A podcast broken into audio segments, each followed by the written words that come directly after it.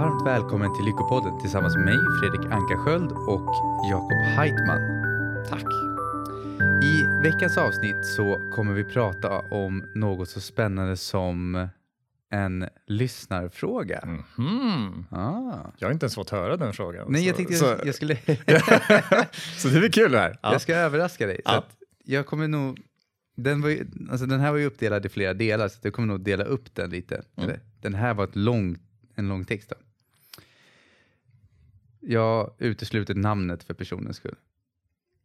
Hej Fredrik, hur mår du? Jag har lyssnat på din podd. Om ni skulle prata om slumpen verkligen slump eller ej, annars kanske man inte får det oväntade mötet. Men om det är ett möte med någon man inte vill träffa, vad är det då? Jag är rökare och har ingen balkong. Alltså måste gå ut i porten varje gång och där möter man folk hela tiden. Det tycker jag är jobbigt.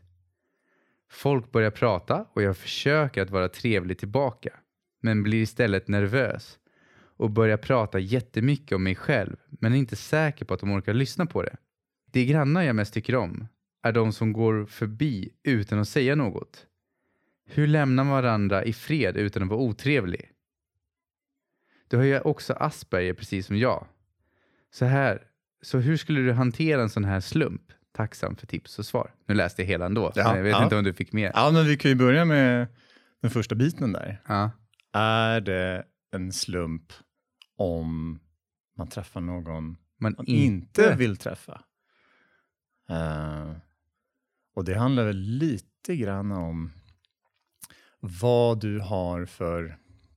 man ska säga manifesterat lite grann. Ja. Har du en inställning eller rädsla på att du ska träffa människor som är jobbiga eller otrevliga eller farliga och ständigt går runt med den rädslan, då kommer du möjligtvis göra det också. Det är väldigt vanligt.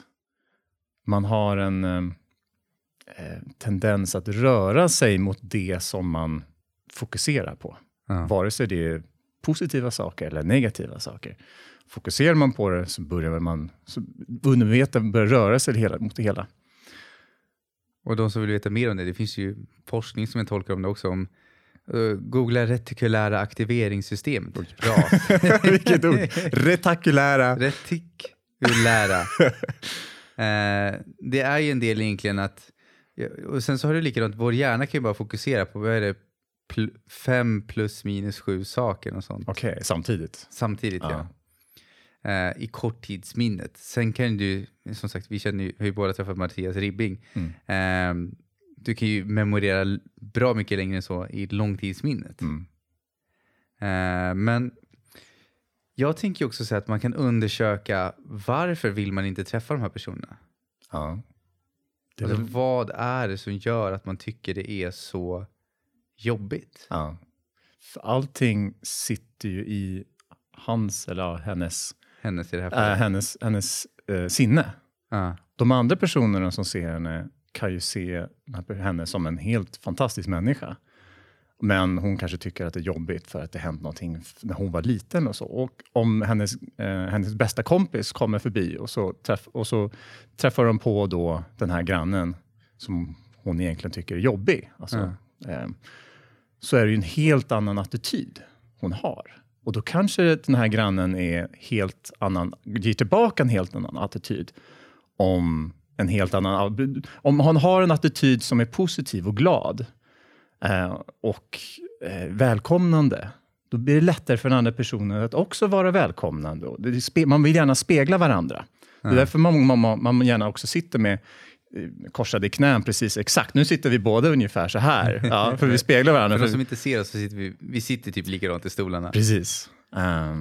Man vill gärna spegla varandra, jättegärna. Och är man vänlig och trevlig så blir det lättare faktiskt den andra personen att också vara det. Sen kan ju människor ha dåliga dagar och verkligen vara jobbiga. Även om någon är jätteglad och så. Vad tror du? Jag tänker att det finns ju flera aspekter. Jag tror det första som du sa om vi har en positiv attityd till någon så är sannolikheten större att vi får en positiv respons tillbaka. Och det kan vara så små saker som är så subtila så att det är liksom ingenting som man säger inte att otrevliga saker, men det märks i kroppsspråket, i tonaliteten, i hur man hälsar. Det finns så här subtila saker. Mm. Det andra är också att titta på varför tror vi att de måste vara trevliga mot oss? Mm. För jag vet förut att jag hade en period i livet där jag verkligen ville lära känna människor. Där jag pratade med nya människor. Jag hade som en utmaning för mig att jag skulle våga prata med nya människor som jag inte kände så bra. Mm. Och knyta kontakter. Och jag ville verkligen det. Och jag kämpade för det. Men jag lyckades också fastna ibland med människor som jag inte... Det är som på frukosten så kunde man sitta för om man åt frukost ute. Då var det vissa människor som jag inte ville umgås med som jag umgicks med. Mm.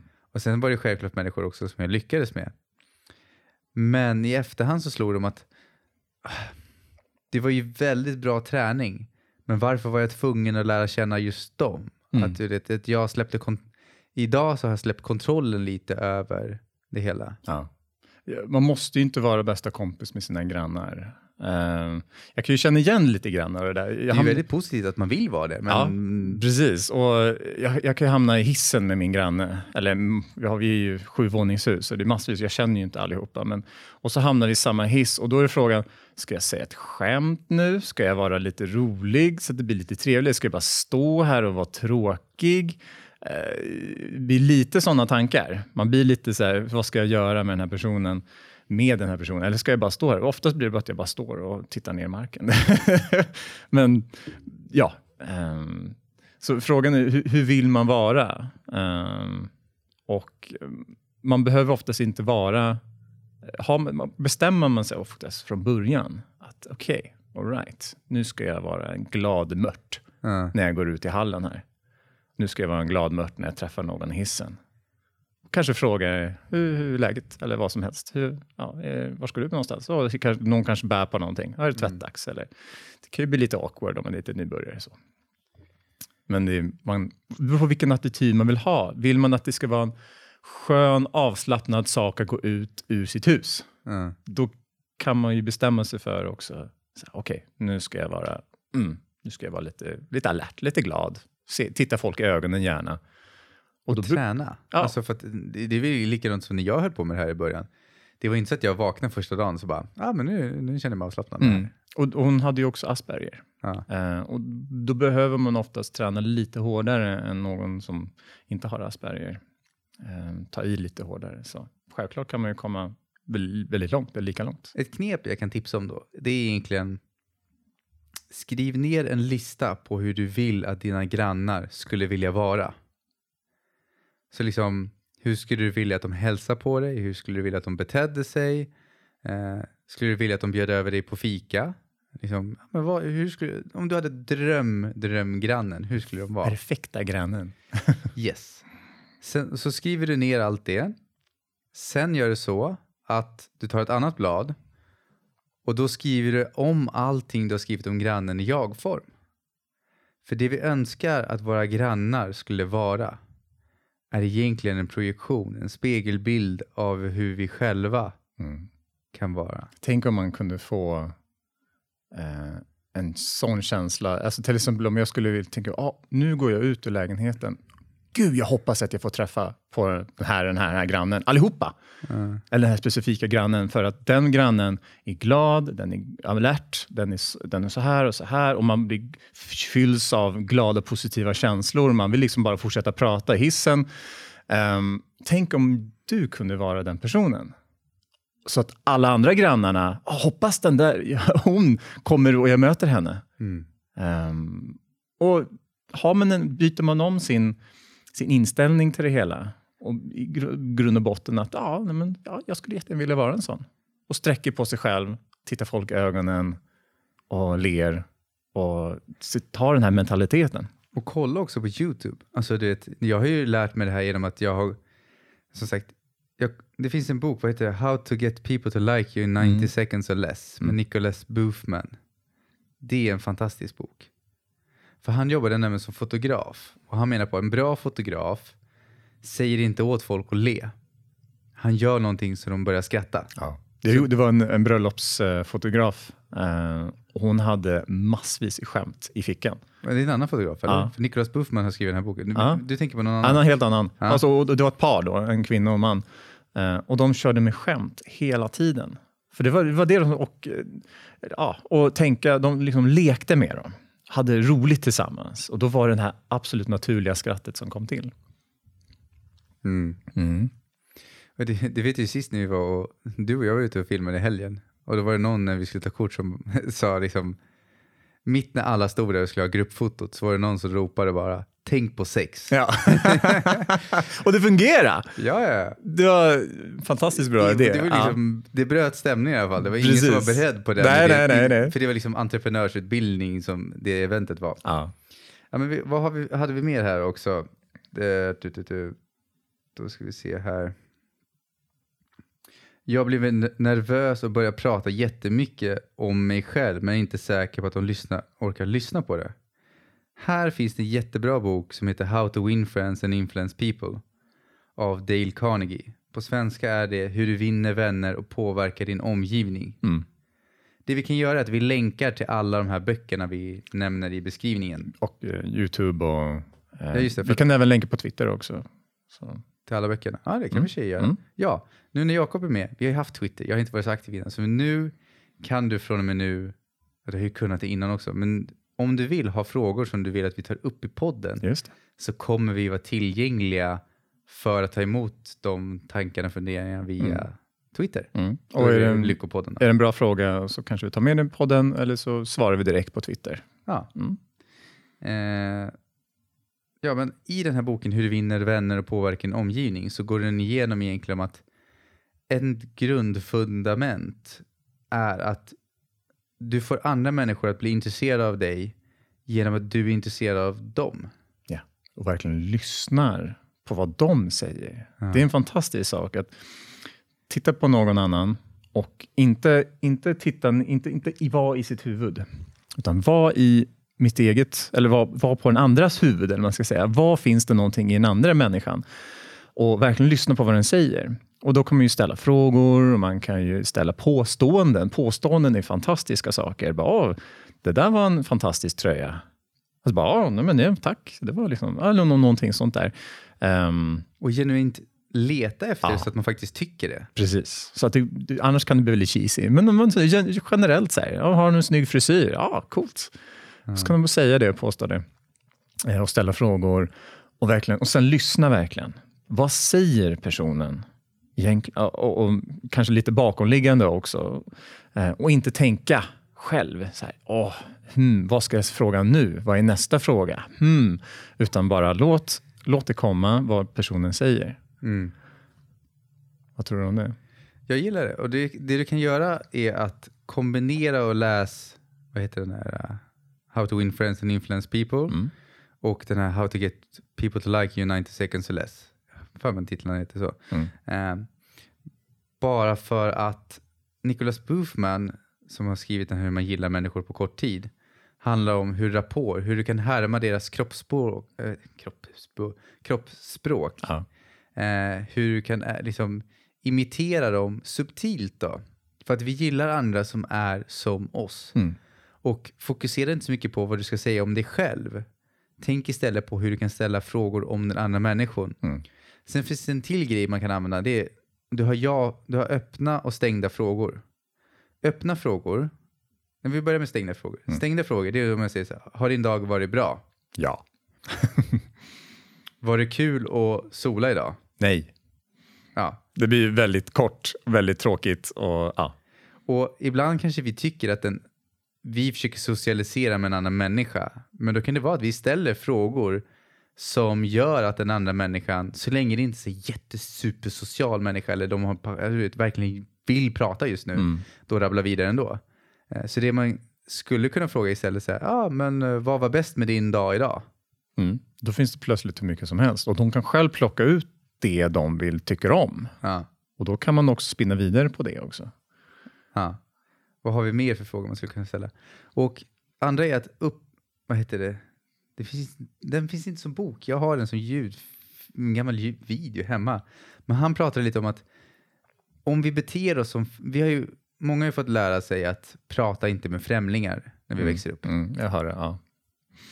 Det är farligt för barn att prata med främlingar. Ja. Alltså. Mm. Och för vissa människor så kan det bli så att då har de fått programmerat, prata inte med främlingar. Men vad ska vi göra en stor del av vuxna livet? Ja, prata med alla möjliga människor. Ja. Det finns människor överallt. I byn, när vi bodde i en liten skar med bymänniskor, då var det ju bara dem man träffade ju på dem. Historiskt sett. Ja, historiskt sett för många tusen år sedan. Nu har vi en hel stad vi kan prata med. Vi gör ju inte det. Men till exempel gå ut på krogen. Hur mycket främlingar som helst. Mm. Eller bara gå ut på ICA-affären och stöter på någon. Oj, nu stöter jag på dig här. Nu med min kassa här. Oj, oj, oj. Och sen så kan man bara nämna och prata lite kort. Mm. Eller grannarna. Precis. Mm. Och knepet då är egentligen att bete sig som att man redan vore vänner. Ja. Och då går det ut på att om du beter dig som en främling i det undermedvetna. Alltså du har det medvetna och det undermedvetna. Det medvetna tar vi de här logiska besluten. Eller vi tror att vi tar dem. De samarbetar med det undermedvetna också. Men det undermedvetna snappar ju upp de här känslorna som vi får. Att det här är farligt, det här är bra. Den här personen ska du prata med, den här personen ska du inte prata med. Mm. Och om man beter sig som en främling så ökar sannolikheten att personen, om den har den programmering vi pratade om, känner sig att det här känns inte tryggt att prata med den här personen. Mm. Exakt. Nej, men du utstrålar ju också ett kroppsspråk. Oj, den här personen är farlig. Det är bäst att jag kurar ihop mig. Man tänker ju inte på det alltid. Utan man kurar ihop sig, tittar ner i marken och går förbi. Och när man gör det, då blir det att de ser, ja, de kan acceptera att de är farliga. Eller att de kan hacka på den personen. Och det var lite i skolan till exempel. De som går ihopkurat, de blir de som hackade på. Ja, och förhoppningsvis inte alla. Nej. Vad hade vi? Är det någonting mer som jag tänker på här? Ska vi se här. Mm. Du har ju också Asperger. Ja, jag har den diagnosen. Jag vet inte om jag har kvar Asperger. Jag hade. Alltså, ja. Symptomen av vad nu man ska tolka att det där är. Ja. Har jag i stort sett tränat bort, lagt om kosten. Ja. Många andra saker. Mm. Men jag skulle egentligen titta på vad är det vi tror att vi tycker att andra människor borde göra mot oss.